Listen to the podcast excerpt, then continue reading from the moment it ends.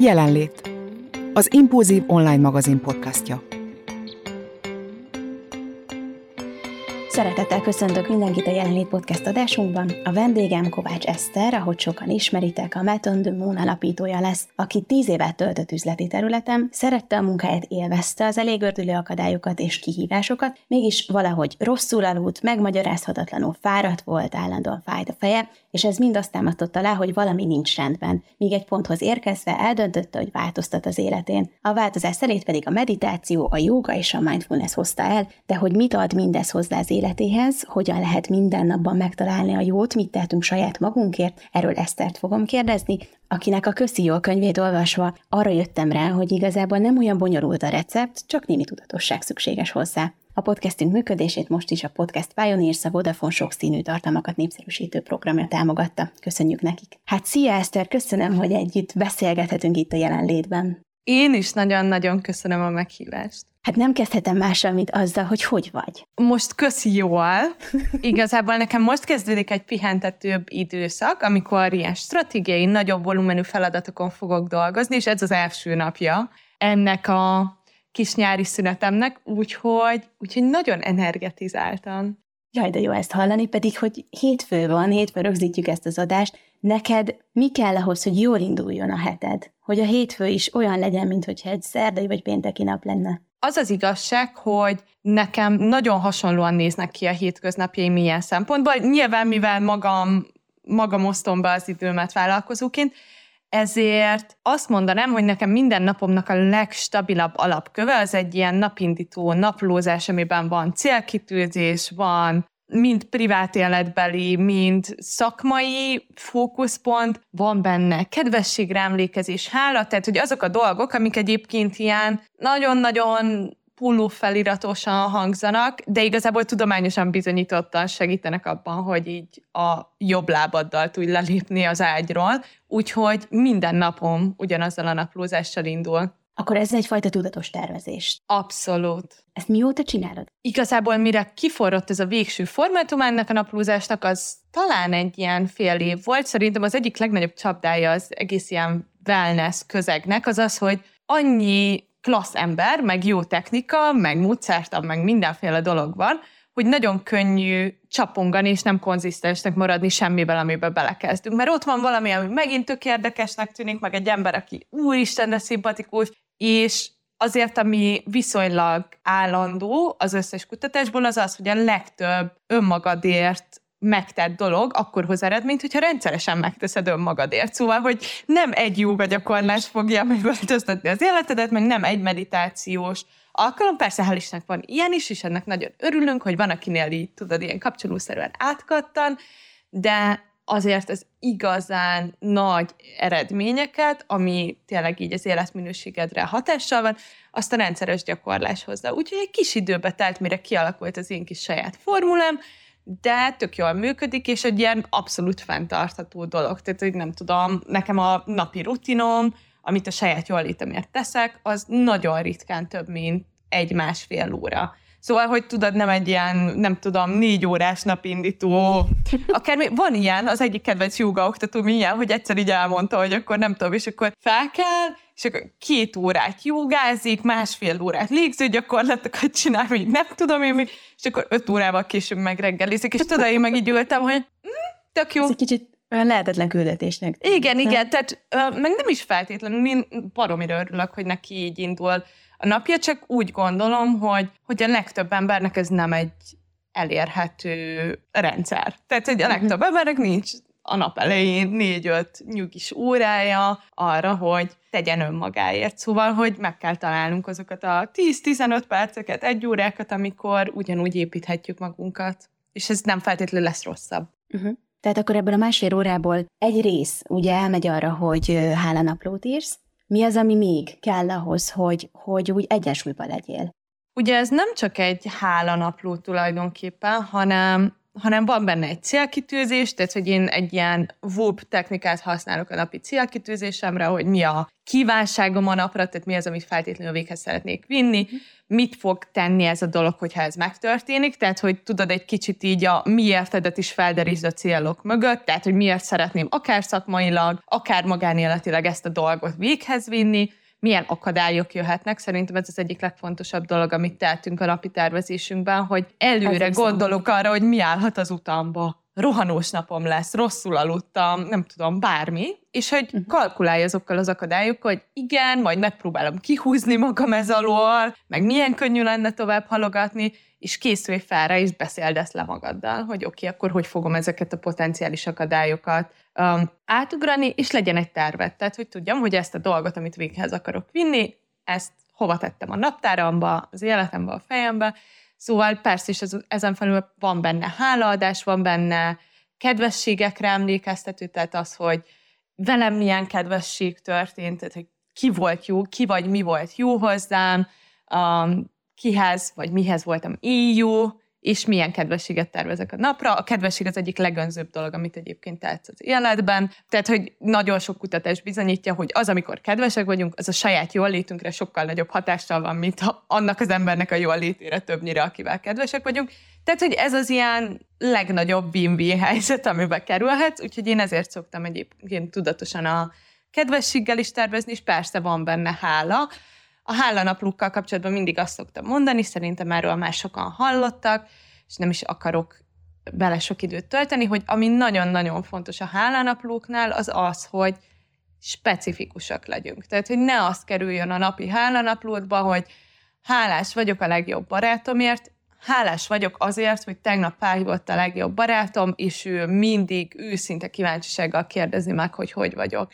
Tehát, hogy minél specifikusabbak vagyunk, annál inkább működik a hálának ez az ilyen pozitív felfelé vezető spirál hatása. Hú, szerintem kettő percre beszélgetünk, de annyi praktikális tippet kaptunk, és olyan pozitív energiád van, hogy ez, ez már szerintem így fantasztikus, és nagyon-nagyon szépen köszönöm, hogy ennyit beszélgethetünk erről. De hogyha egy picit visszatekerjük az időt, hogyan emlékszel vissza, amikor viszont még nem volt naplózás az életedben, nem volt jóga, nem volt mindfulness, hanem egy, egy nagy cégnél dolgoztál, amit egyébként nagyon szerettél, de érezted, hogy valami nem stimmel, hogy mit éreztél pontosan, mert szerintem sokan vannak hasonló helyzetben, mint te voltál annó. Uh-huh. Nekem ugye volt egy kiégésem, amit mint egy jó perfekcionista viszonylag hamar sikerült az életben befutnom, talán huszonhat voltam, és, és én akkor kint dolgoztam Londonban, egyébként egy szuper cégnél, tehát hogy nem a céggel volt alapvetően a, a probléma, hanem azzal, hogy ez egy magas pozíció volt, és egy stresszes munkakör. És itt mindig igyekszem elmondani, amikor kiégésről beszélünk, hogy a kiégésnek semmi köze ahhoz, hogy te mennyire szereted a munkádat. Én nagyon-nagyon szerettem a munkám. Oktatás technológiával foglalkoztam, emberekhez juttattam el, elképesztően magas minőségű tudást ingyen a világ minden táján. Ez egy álom volt számomra. A kiégésnek ahhoz van köze, hogyha tartós, gyakran felmerülő, vagy rosszul menedzselt munkahelyi stresszen mész keresztül. Tehát, hogy tényleg nagyon sok ember, aki nagyon szereti a munkáját, kiég, és, és nem érti, hogy mi történik, és ez a mondat szokott bennülük felszakadni, hogy hiszen én, én szeretem, amit csinálok. De hát a kiégésnek nem ehhez van köze, hanem a munkához kapcsolódó stresszhez, ami nálam nagyon látványos és fájdalmas tünet volt ez az alvászavar, tehát ez a tipikus lefeküdtem, és akkor pásztáztam a plafont még hosszú órákon át, és képzeletbeli vitákat nyertem, meg szerintem mindenki, aki dolgozott egy napot életében tudja, ez a ú, azt kellett volna mondanom, most már tudom, ez lett volna tökéletes azon a megbeszélésen. Tehát ugye ez a típusú beszélgetés ment, és akkor az alvászavar az egyébként egy olyan dolog, amit csinosan beborjázik az életed minden területébe, a kimerültségen keresztül, tehát hogy sokkal türelmetlenebb voltam önmagammal is, másokkal, drasztikusan zuhant a hatékonyságom, motivációvesztett lettem, ami teljesen érthetetlen volt azon a ponton számomra, hiszen valami olyat csináltam, amire nagyon büszke voltam, ami nagyon kapcsolódik a belső értékrendemhez. És akkor azt mondja neked az orvos, hogy hát ez bizony egy kiégés, és akkor én is azt mondtam neki, amit nekem szoktak mondani emberek, hogy de, de nem, nem lehet kiégés, hát én szeretem a munkámat. És mondta, hogy nem ahhoz van köze. Hanem a stresszhez. Így igaz. Ezután eltelt még jó pár idő, mire tudatosan elkezdtél ezen dolgozni, vagy ez egy intőjel volt, hogy akkor itt változtatnod kell? Abszolút intőjel volt, meg tényleg az alvás megvonás, ez, ez nem hiába egy ilyen kézó eszköz, tehát hogyha az ember nem alszik jól, az nagyon motiváló arra, hogy rögtön változtasson. Egyébként ilyenkor ugye alapvetően számomra két utat ajánlottak, a hozzám járók elmondás alapján ez mai napig is ugyanez, tehát, hogy van mindenféle étrendkiegészítős, gyógyszeres segítség, tehát, hogy nem tudom, melatonin kapszulák az alvás segítéséhez, ami egyébként a szervezetünkben is jelenlévő, a neurotranszmitter, mindenféle hangulatszabályozók, stresszkezelő, kapszulák, étkezésbeli változtatás, ilyesmi, vagy ugye vannak ez az ilyen fizikai és mentális wellbeinghez um, kapcsolódó dolgok, és akkor ott el is mondták a doktornő, hogy jóga, mindfulness, meditáció, és én úgy voltam vele, hogy én szeretnék megpróbálni a saját testemben és elmémben, meg ezekben a módszerekben megoldást találni erre, mielőtt bármit elkezdek szedni. Úgyhogy én ott rögtön... Azért még így is azt mondhatjuk, hogy szerencsés vagy, mert általában ezt sem szokták, vagy nem feltétlenül szokták tanácsolni, inkább csak az első utat. Vagy igen, igen.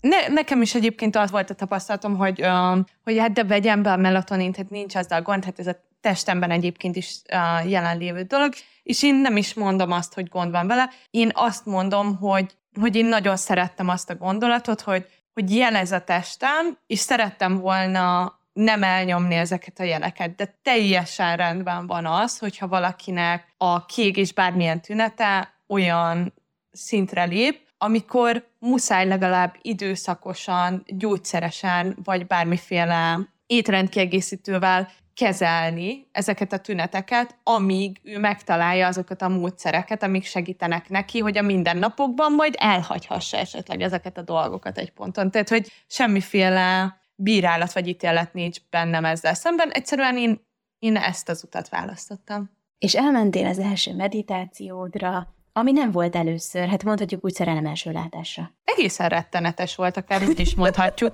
De én ezt, én ezt mindig olyan lelkesen mesélem mindenkinek, mert mindenki azt gondolja, hogy aki jógaoktató, az azért lett jógaoktató, mert hát ő már alapból is egy ilyen kis aranyos, nyugodt buddhaként jött világra. Igen. Nem, hát az összes jógaoktató bolond. Tehát, hogy nehogy már azt gondoljátok, hogy bárki nem azért kezd ebbe bele, mert zakatolnak a gondolatai, vagy mert megoldást keres valamire, amivel ő nagyon elakadt. Tehát, hogy, hogy azért én személy szerint még nem találkoztam, pedig találkoztam már több száz jógaoktatóval, olyan jógaoktatóval, aki azt mondta, hogy akkora békében voltam magammal és a világgal, hogy jógaoktató lettem. Nem, hát senkinek nem így indul a története.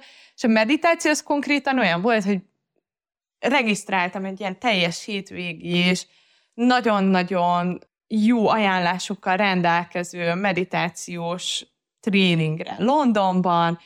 Gyönyörű volt minden, szuper kedves volt mindenki, és akkor nyolcadik percben azt éreztem, hogy hát ez csak rosszabb, hát nem tudom, így még idegesebb vagyok attól, hogy nem tudok fókuszálni, mert hát nyilván ez történik, amikor az ember, vagy amikor legtöbben mi a kis szétzilált elménkkel elkezdünk meditálni, hogy rájövünk, hogy tényleg ilyen tizenhat másodpercig tudok parancsolni az idegrendszeremnek a, azzal kapcsolatban, hogy hova fókuszáljon, és akkor azután úgy dönt, hogy akkor most elkalandozok arra a tegnapi eseményre, ami történt, meg jaj, elfel, még nem izgultunk eleget a holnapi dolog miatt, ami történni fog, és tudod, ott töltem tizenhat másodperc után, hogy tényleg így ennyi hatalmam van a saját álmém felett, és ez egy baromi frusztráló dolog, de ami nagyon fontos, és amiért visszatérek újra és újra ehhez a gyakorlás, az annak ellenére, hogy mai napig történik ilyen, az az, hogy attól még a hatása jó. Tehát, hogy én nem a meditációt szerettem meg először, én a meditáció hatását, mert mikor ott ülsz, és ezerszer elkalandozik a figyelmed, és ezerszer erőszakkal rángatod vissza a jelen pillanatra, akkor is jobb utána. Tehát a legnehezebb, legproblémásabb, legkellemetlenebb meditációim után is jobb lesz a nap. Uh-huh. Olyan érdekes, mert ugye a könyvedet olvastam, és hát ezer egy nagyon-nagyon jó tanács van benne, és hát persze én is elkezdtem, és épp ö, ö, vízpart mellett olvastam a könyvedet, és jött az öt perces meditáció. És hát úgy csináltam, hogy le van írva a könyvedben, tehát azért beállítottam a telefont, mert tényleg kell, mert amúgy tényleg elkalandozik az ember, és azt hiszi, hogy már eltelt fél óra, közben csak kettő perc. És én büszke voltam magamra, hogy de jó, az öt percet meditáltam, ez egyébként fantasztikus élmény volt nekem, és a gondolataim elkalandoztak, de azért próbáltam mindig visszahúzni a jelenbe, és én ezt a barátnőmnek nagyban meséltem, és hát azt mondja, hát Panna, az öt perces meditáció, ez nem meditáció, az az igazi, ha elvonulsz, és legalább fél óra, egy óra. És olyan csalódott voltam, aztán gondoltam, megkérdezem tőled, hogy ugye nem csak az a meditáció, amikor az ember elutazik, és tényleg elvonuláson vesz részt, és tényleg fél órát is akár meditál. Az a kérdés, hogy van-e Balin, meg tájföldi kolostorokon túl is meditáció? Van. Igen. um, és szerintem ez nagyon fontos is egyébként, hogy hogy beszéljünk arról, hogy ezek mind szuper lehetőségek. Tehát, hogy én is azt mondom, hogy imádom a hétvégi elvonulásainkat, és tényleg már az is, hogyha három napot adsz magadnak arra, hogy lemenjünk egy Kúriába vagy, vagy a Balatonhoz, mikor, hol vannak ezek az elvonulások, már akkor is akkora áttörések vannak attól, hogy ki vagy mozgatva a közegedből, és olyan emberekkel vagy együtt, akik hasonlóan gondolkoznak, hasonló érdeklődési körük van. Tudsz ezekről a témákról beszélni, amiről másokkal feltétlenül nem, vagy nem olyan nyitottsággal. Tehát, hogy szuperek ezek az élmények, de a mindennapi valóságunk az az, hogy hát reggel szívesen felkelnék a meditáció miatt mondjuk tizenöt perccel korábban. Tehát, hogy a legtöbb ember valósága az az, hogy ő szeretne tenni magáért, de nem feltétlenül szeretné az évi nyaralását sztornúzni azért, hogy elmenjen inkább egy kolostorba meditálni.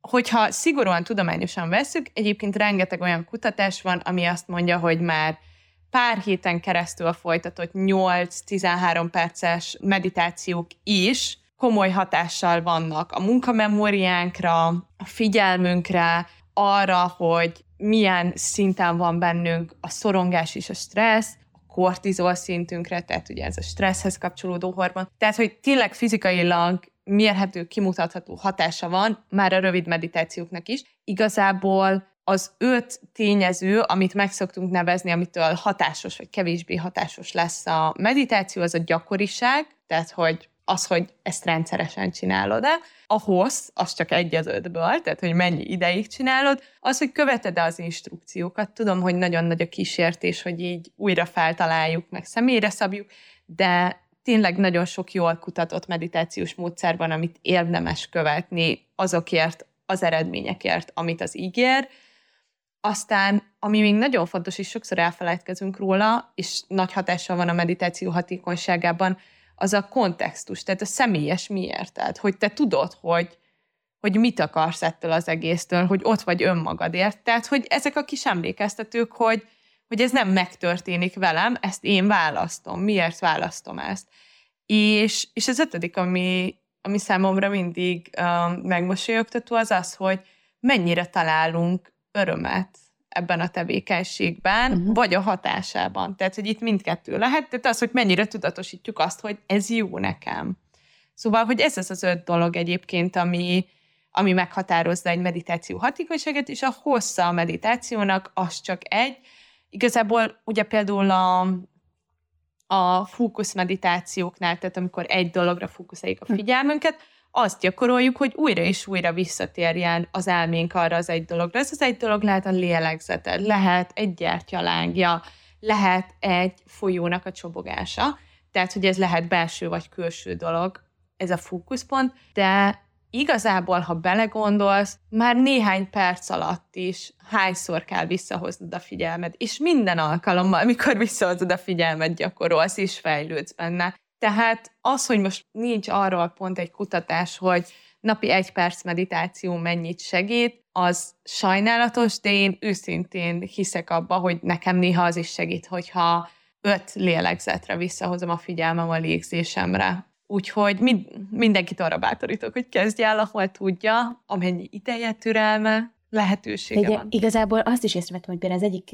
kedves ismerősöm azt mondta, hogy ő azért nem csinálja, mert hogy ő nem tudja elfogadni ezt, hogy neki a gondolat, hogy mindig elkalandoznak, mert mindenkinek elkalandoznak egyébként, és hogy ezért hagyta abba, mert hogy azt mondta, hogy hát, hogy ő képtelen arra, hogy így teljesen kikapcsolódjon nem elfogadó, akkor ezek szerint saját magával, vagy azzal, hogy ez, a, ez az életrendje, hogy a gondolatok jönnek és mennek. Abszolút, és hogy szerintem ez egy nagyon fontos része a meditáció gyakorlásunk kiépítésének, hogy ez az elménk természetes állapota. Tehát, hogy a te gondolataid nem azért kalandoznak el, mert te valamit rosszul csináltál, meg a szüleid, meg a általános iskolás tanáraid, hogyha akkor máshogy tanítják az á bé cét, hanem azért, mert ez az elménk természetes állapota, és ez valami, amin lehet dolgozni, amit lehet fejleszteni. Nyilván nem segít a huszonegyedik században az, hogy semmiféle, hát hogy mondjam, nyugalmi vagy pihenő ideje nincs szinte az elménknek. Tehát, hogy ami mondjuk akár csak tizenöt-húsz évvel ezelőtt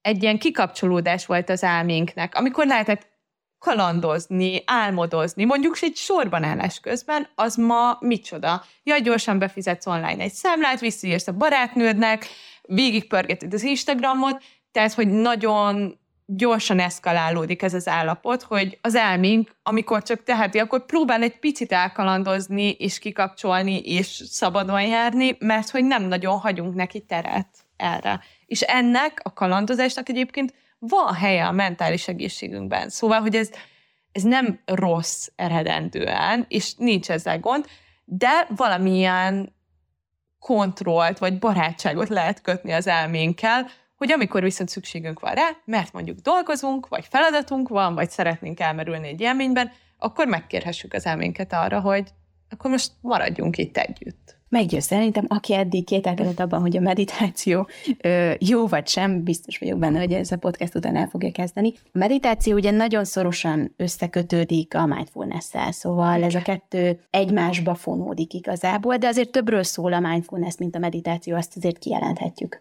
Igen, én azt gondolom, hogy, hogy talán manapság a, a mindfulness a, a leginkább ilyen popkulturális um, ilyen téma, igen, hívószó, és ez általában rossz hatással van az ilyen gyakorlatokra, mert aki addig szkeptikus volt, ez még szkeptikusabb lesz attól, igen, hogyha valamit mindenhonnan hall, de amit szerintem fontos leszögezni, és ami talán a legnagyobb tévhit a mindfulness kapcsán, az tényleg az, hogy ez egy ilyen mindig mindennek örülünk, toxikusan pozitív dolog, és akkor ilyen, tudod, kicsit elkalandozott tekintettel ülnek budgyos nadrágos emberek körbe, és akkor rácsodálkoznak újra és újra a világra. És ez lehet mindfulness, de hogy a mindfulness az tulajdonképpen tudatos ítélkezésmentes jelenlét azzal, ami van. Tehát, hogy az ahhoz való közeledés, hogy annak lássuk a dolgokat, amik. Tehát, hogy mondjuk, amikor egy nehéz érzésem van, azt ne besepregessem a szőnyeg alá, meg elhalasszam holnapra,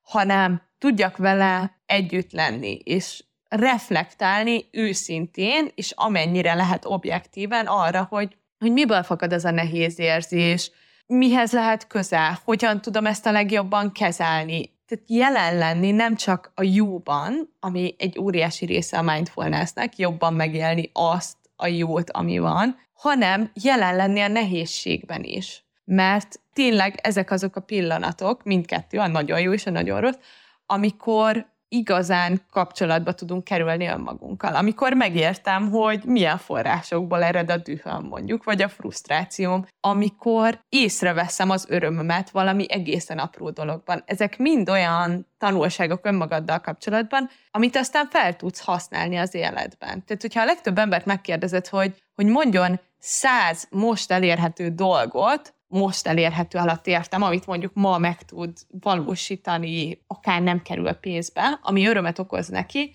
borzasztó nagy kihívás lesz neki. És a mindfulness mondjuk ebben segít, hogy észre fogod venni azokat az apró dolgokat, amikhez nyúlhatsz, amikor mondjuk nehéz napod van. De azt is észre fogod venni, hogy mik azok a dolgok, amiktől nehéz napod van. És mondjuk a nehézségnek mekkora része a külső történés, és mekkora része a te belső reakció. Tehát, hogy te most a munkatársadra vagy-e dühös azért, mert um, önző volt, vagy ez a düh igazából a tíz éves korod óta magad előtt gurított düh a testvéreddel szembe, akit önzőnek éreztél egész gyerekkorodban. Tehát, hogy, hogy ezek a reflexiók azok, amik által szerintem a mindfulness rengeteget hozzáad az élethez, és abszolút nem egy ilyen séta a parkban, tehát, hogy néha elképesztően nehéz, meg ítéletmentesnek lenni önmagunkkal, az érzéseink és megélésünk eszembe az elképesztő kihívás szerintem a legtöbbünknek, de mindeközben fantasztikusan felszabadító is. És akár egy beszélgetés, mondjuk mint a mostani is, lehet mindfulness?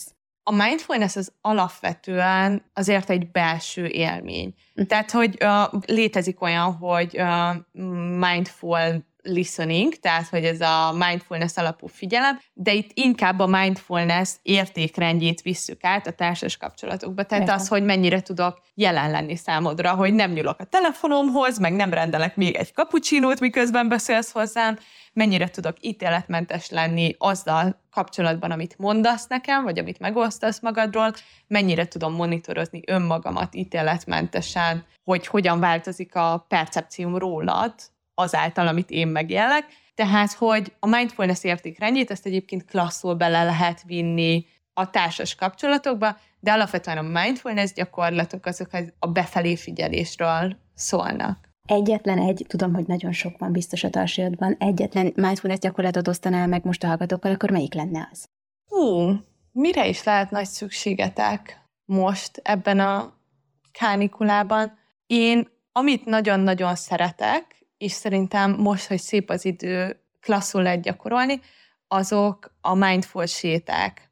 Tehát az, hogy eltesszük a telefont, nincsen semmiféle, nem tudom, ilyen jellegű külső inger, és amennyi érzékszerveddel csak tudod, amennyire lelassítva csak tudod, tapasztald meg a sétálás élményét. Tehát azt, hogy pontosan mi a mechanikája egy sétának, hogyan emelkedik az egyik lábat, hogyan egyensúlyozza ki elképesztően okosan a tested ezt a változást, hogyan lép utána a másik lábat, hogyan tudsz kapcsolódni a természettel, lerúghatod el a cipődet, és sétálhatsz a tíz métert a füvön, milyen egy fa érintéssel, közelről megnézni egy virág szirmait, és tudom, hogy ezek aztán az összes ilyen elborult hippi, um, nem tudom, előítéletek megfelelnek, amit gondoltok talán a mindfulnessről, de hogy én azt gondolom, hogy a mindfulness egyik legnagyobb ajándéka manapság az az, hogy segít minket felfedezni az apró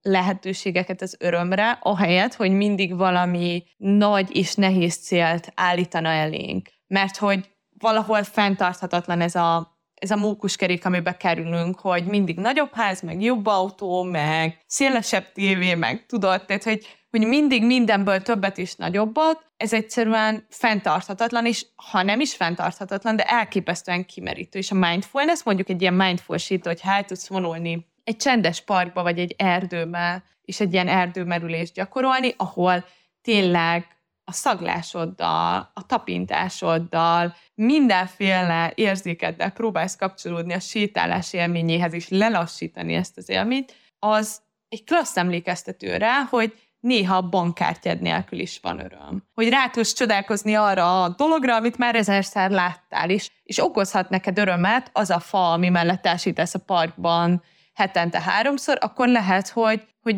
még több örömet tudsz találni abban a kapcsolatban, ami harminc éve az életedben van. Tehát, hogy igazából ezek tökre átvihető tudások vagy gyakorlatok, hogy amikor kíváncsi tudok lenni a lélegzetemre, ami csak úgy ott van, akkor az nekem segít azután kíváncsinak lenni ezer más dologra, ami már ott van az életemben, és amiről azt hiszem, hogy ismerem. És hogy igazából nem ismerem még a lélegzetemet sem, úgyhogy nem is kell magam olyan tévhitekbe ringatnom, hogy mondjuk én tökéletesen ismerem a legjobb barátomat, és tudok kíváncsi lenni rá, és őszintén érdeklődni, és jelen lenni mindenben, ami ő. Szóval, hogy, hogy nagyon ajánlanék egy ilyen mindful sétet, ahol találjatok egy szép, akár pici területet, ahol békében lehettek, és nézzétek meg közelről a fűszálakat. Elképesztő, hogy, hogy mit csinál a természet, és nézzétek meg magatokat is közelről, hogy hogyan nyújtóznak a lábujjak, hogyan változik az egyensúly, hunyd le a szemed két lépés erejéig,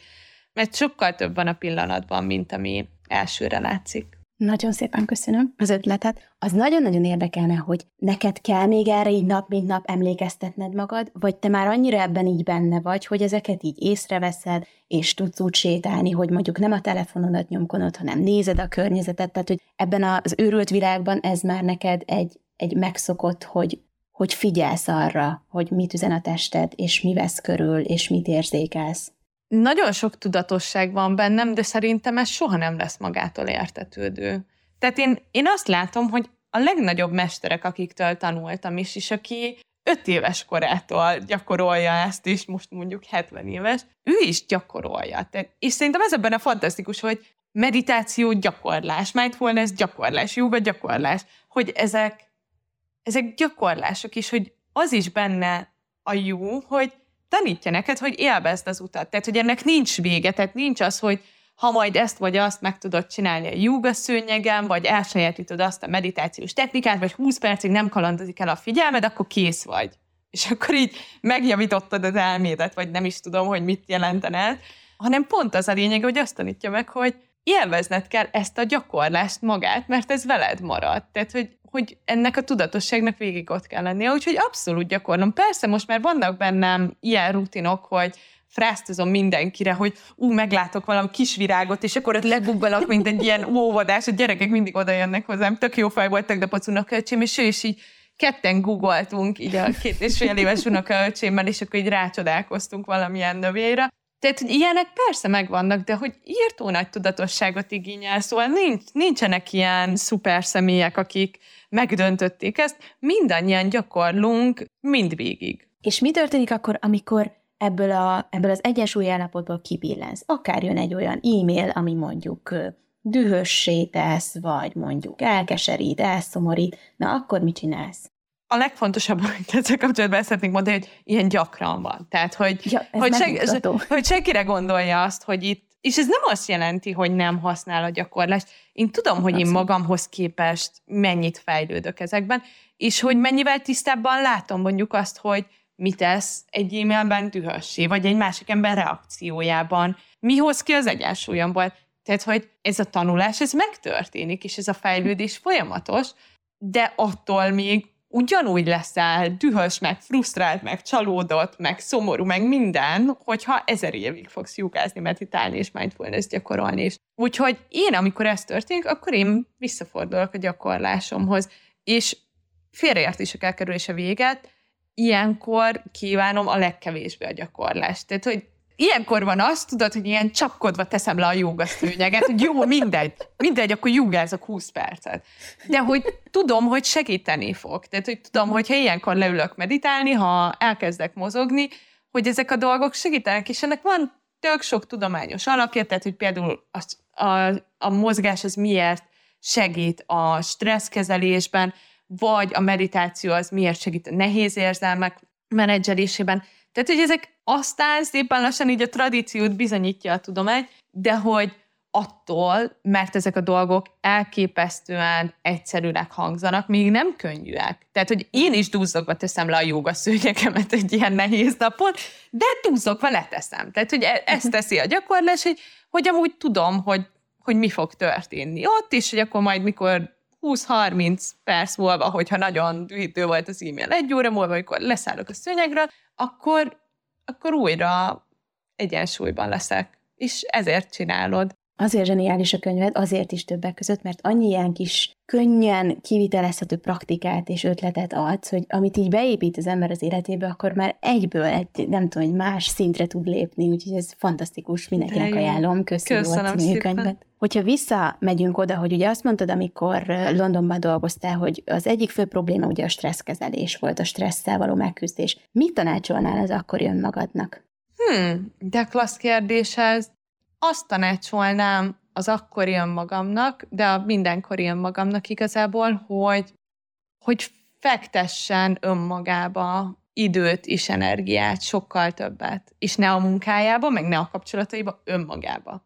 Tehát a, a fájdalmasan, önzőnek tűnő, különösen uh, fiatalon, amikor, amikor annyi más anyagi és egyéb célod van, ahova ezeket az erőforrásokat szeretnéd tenni, hogy akkor is fektessen önmagába időt, energiát, pénzt, csak a személyes fejlődésébe. Tehát csak abba, hogy egy valamire való ember legyen. Egy kedvesebb, egy türelmesebb, egy megértőbb, és kedvesebb, türelmesebb, megértőbb önmagával szemben is, hogy, hogy ezek a lesznek a legjobb befektetések az életében.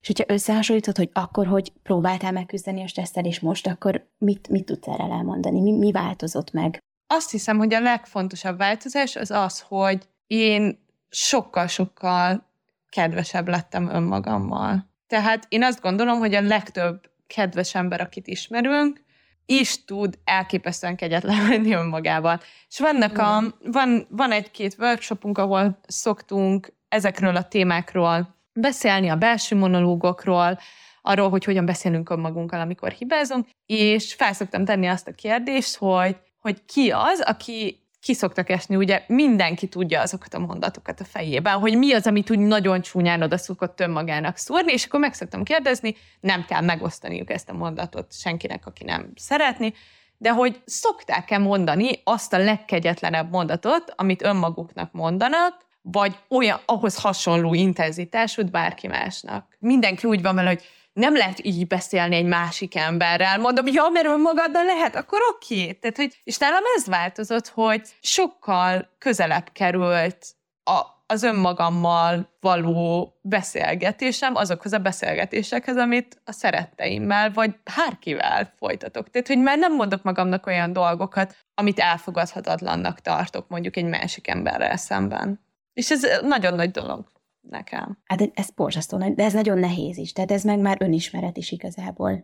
Igen, meg hát ez rengeteg szembesítés önmagaddal, szóval, hogy, hogy igen, tehát hogy nagyon sokszor ott kell ülni önmagaddal szembe, és azt mondani, hogy hát ez nem, nem szép dolog, ahogyan most beszélek önmagammal, vagy ez, ez nem visz előre. Szerintem az is egy nagyon fontos reflektálás, hogy ugye sok ilyen amerikai filmből, meg mindenből azt látjuk, hogy hűsünket, nem tudom, cserben hagyják, megkínozzák akármi, és akkor ez szolgál motivációul, hogy ő aztán kiteljesedjen az életben, és hogy igazából a tudomány azt mondja, hogy, hogy nem, nem igazán megy ez az önmagunk belebántása egy jobb formába, tehát hogy ez, ez nem egy jó út, tehát hogy több empátiával, több kedvességgel, több szeretettel, több tudatossággal lehet pozitív változást elérni, és ez az önmagunk állandó megdorgálás és büntetése, míg hogyha valahogy az igazságérzetünknek akkor helyesnek is tűnik, ez, ez nem egy út előre. Valahogy ugye a szokásainkat kellene átalakítani, vagy lenne jó átalakítani ahhoz, hogy, hogy valahogy jól legyünk önmagunkkal, de hogyan induljunk el szerinted ezen az úton? A szokások átalakítása az nagyon-nagyon nehéz és bonyolult, és ezt nem azért mondom. Sok idő. Igen, sok idő is, és ezt nem azért mondom ám, hogy elvegyem a kedveteket, hanem azért, hogy legyetek magatokkal jó fejek, amikor ez nehéz és bonyolult. Szóval, hogy az agyunk az gyakorlatilag úgy működik szokásformálásban, hogy válogatás nélkül szokássá tud formálni dolgokat, amik valamilyen örömérzetet hoznak aztán a végén. Tehát, hogy a minden este egy tábla mélkacsoki is könnyen szokássá válik, hogyha az agyad azt érzi, hogy á, az előbb még szomorú volt, most meg már örül. Akkor az agyad azt mondja, hogy akkor ez egy jó megoldás szomorúságra, csináljuk ezt máskor is. Tehát, hogy, hogy a mechanizmus most nagyon leegyszerűsítve kb. Így néz ki, hogy van valamilyen inger, amire te reagálsz. Unatkozol a sorban, nyúlsz a telefonodért. Így lett szokás is rutin abból, hogy amikor csak egy percre magadra vagy hagyva, már ott vagy a telefonod mélyén. Tehát, hogy történik valami inger, ami sokszor mondjuk diszkomfortot okoz, vagy kimozgat az egyensúlyodból, és arra születik egy olyan megoldás, amit az agyad úgy könyvel el, hogy ez egy jó megoldás, mert többé nem unatkozol, többé nem vagy szomorú, jobb kedved lett a tizenötödik cicás videó után, tehát máskor is nyúljunk a cicás videókhoz, hogyha nehéz napod van. És így alakulnak ki szokások is tök sokszor, amúgy a szokásaink spontán jók, mert mondjuk az agyad rájön arra, hogy amikor nagyon stresszes vagy és mozogsz, az jó érzés a testednek meg az elmédnek is, és ezért legközelebb, mikor stresszes vagy, könnyebb lesz odaállni mondjuk bármilyen mozgásformába. Szóval nagyon fontos azt megérteni, hogy elképesztően szükséges az, hogy legyen valamiféle jutalom vagy megerősítés, amikor új szokásokat akarunk formálni. Ez lehet akár olyan jutalom, amit te hozol bele az egész folyamatba, tehát azt mondod, hogy te mondjuk meg szeretnéd honosítani a napi meditációt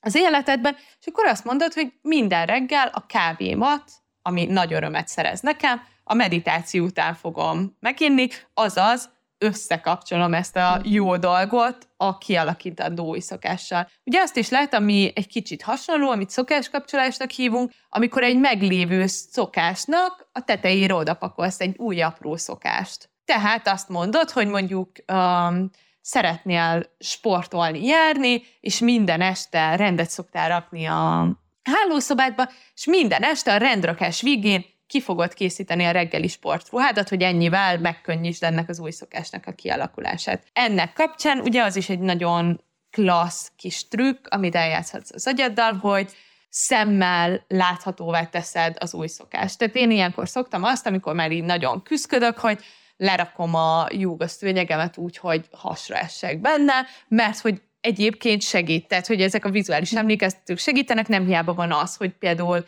életmódváltásnál is, ugye az egyik első tanács, amit szoktak kapni a szakemberektől az emberek, az az, hogy amit csak lehet, ami a rossz életmód beli dologhoz kapcsolódik, azt távolítsák el a környezetükből, tehát dobd ki azt az ételt, amiből nem szeretnél többet enni, és ne vegyél újat. Tehát, hogy tedd nehézdé a rossz szokást, az is egy módszer. Úgyhogy ami nagyon-nagyon fontos, hogy vannak ezek a, nem tudom, hét, meg huszonegy nap, meg harminc napos kihívások, hogy annyi idő alatt szokás lesz valamiből, teljesen egyéni és abszolút változó, hogy miből mennyi idő alatt lesz szokás, melyik ember számára. Szóval, hogy vannak szokások, amik akár húsz nap alatt stabilizálódnak az életünkben, és vannak szokások, amik nagy változást igényelnek, komoly erőfeszítést, akár kilencven napba, vagy annál többe is telhet. Szóval, hogy szokásokat formálni elképesztően nehéz, de amiért nagyon-nagyon fontos, az az, hogy amikor szokássá válik egy kívánt cselekedet, akkor ugye sokkal kevesebb mentális kapacitást igényel. Tehát, hogy tudod, egy kicsit így nem kell vele annyit tervezni, egyszerűen nem annyira fárasztó azt a dolgot végrehajtani, mint az előtt volt. Hogyha most a hallgatók szerintem már egy csomó tippet és tanácsot kaptak tőled, de most, hogyha ezt a napot látják maguk előtt, és szeretnének elindulni ezen az úton, akkor mi legyen szerinted az első lépés, amit megtehetnek saját magukért azért, hogy jól érezzék magukat? Én azt szoktam javasolni, hogy kezdjetek egy elképesztően pici lépéssel, de tényleg elképesztően. Tehát, hogy mondjuk legyen a mai kis lépésünk az, hogy három darab percig figyeled a légzéset. Ez az egyik legalapvetőbb, legősibb meditációs forma, három perc. Ne harminc perc legyen, nem kell feliratkozni most, hogy insider legyél, meg retreatre jönni, meg nem tudom én, tök jó persze, hogyha ehhez van kedved csináld, de legyen annyira apró a cél, hogy egyszerűen ilyen nonsense-nek tűnjön nem megcsinálni. Tehát azt mondani, hogy jó, a három percet, azt most mielőtt felállok a géptől, megcsinálom. Vagy most, míg meghallgattam ezt a podcastet, mielőtt kiszállok az autóból, három percet beállítok a telefonomat, és három percig figyelem a légzésem, milyen hőmérsékletű a levegő, ahogy belép a testembe, mi emelkedik és mi süllyed egy lélegzettel, milyen mélyre hatol a lélegzetem, más a lélegzet, az első lélegzet, amit a három perc elején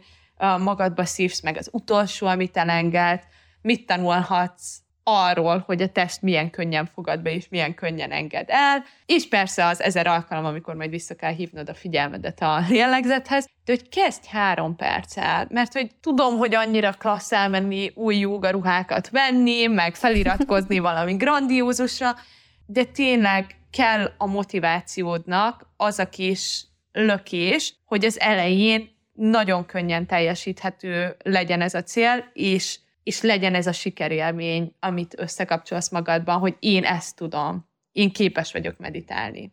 Ma három percig. Hát én akkor mindenkinek ezt kívánom, hogy ez a három perc meg legyen, és nagyon szépen köszönöm, Eszter, ez egy ajándék volt szerintem minden hallgatónak ez az adás, mert már a személyiséged magában annyira tényleg lenyűgözi az embert, és ez a sok-sok pozitív, amit átadsz az embereknek, ez már alapból egy ilyen léleksimogató, lehet így mondani. Nagyon, nagyon szépen, szépen köszönöm. köszönöm, hogy hívtál. Remélem, hogy lesz még lehetőségünk. Én beszélgetni. is, én is nagyon szeretném. Köszönöm, köszönöm nektek, szépen. Hogy meghallgattatok minket. Köszönjük, hogy itt voltatok velünk, találkozunk egy újabb jelenlét podcast adással. Sziasztok! Köszönjük, hogy jelen voltál. Keresd az Impulzív online magazin podcastját az ismert csatornákon, a Spotify-on, a SoundCloud-on és az Apple podcastok között, valamint az impulzivmagazin pont hu weboldalon. Tarts velünk legközelebb is!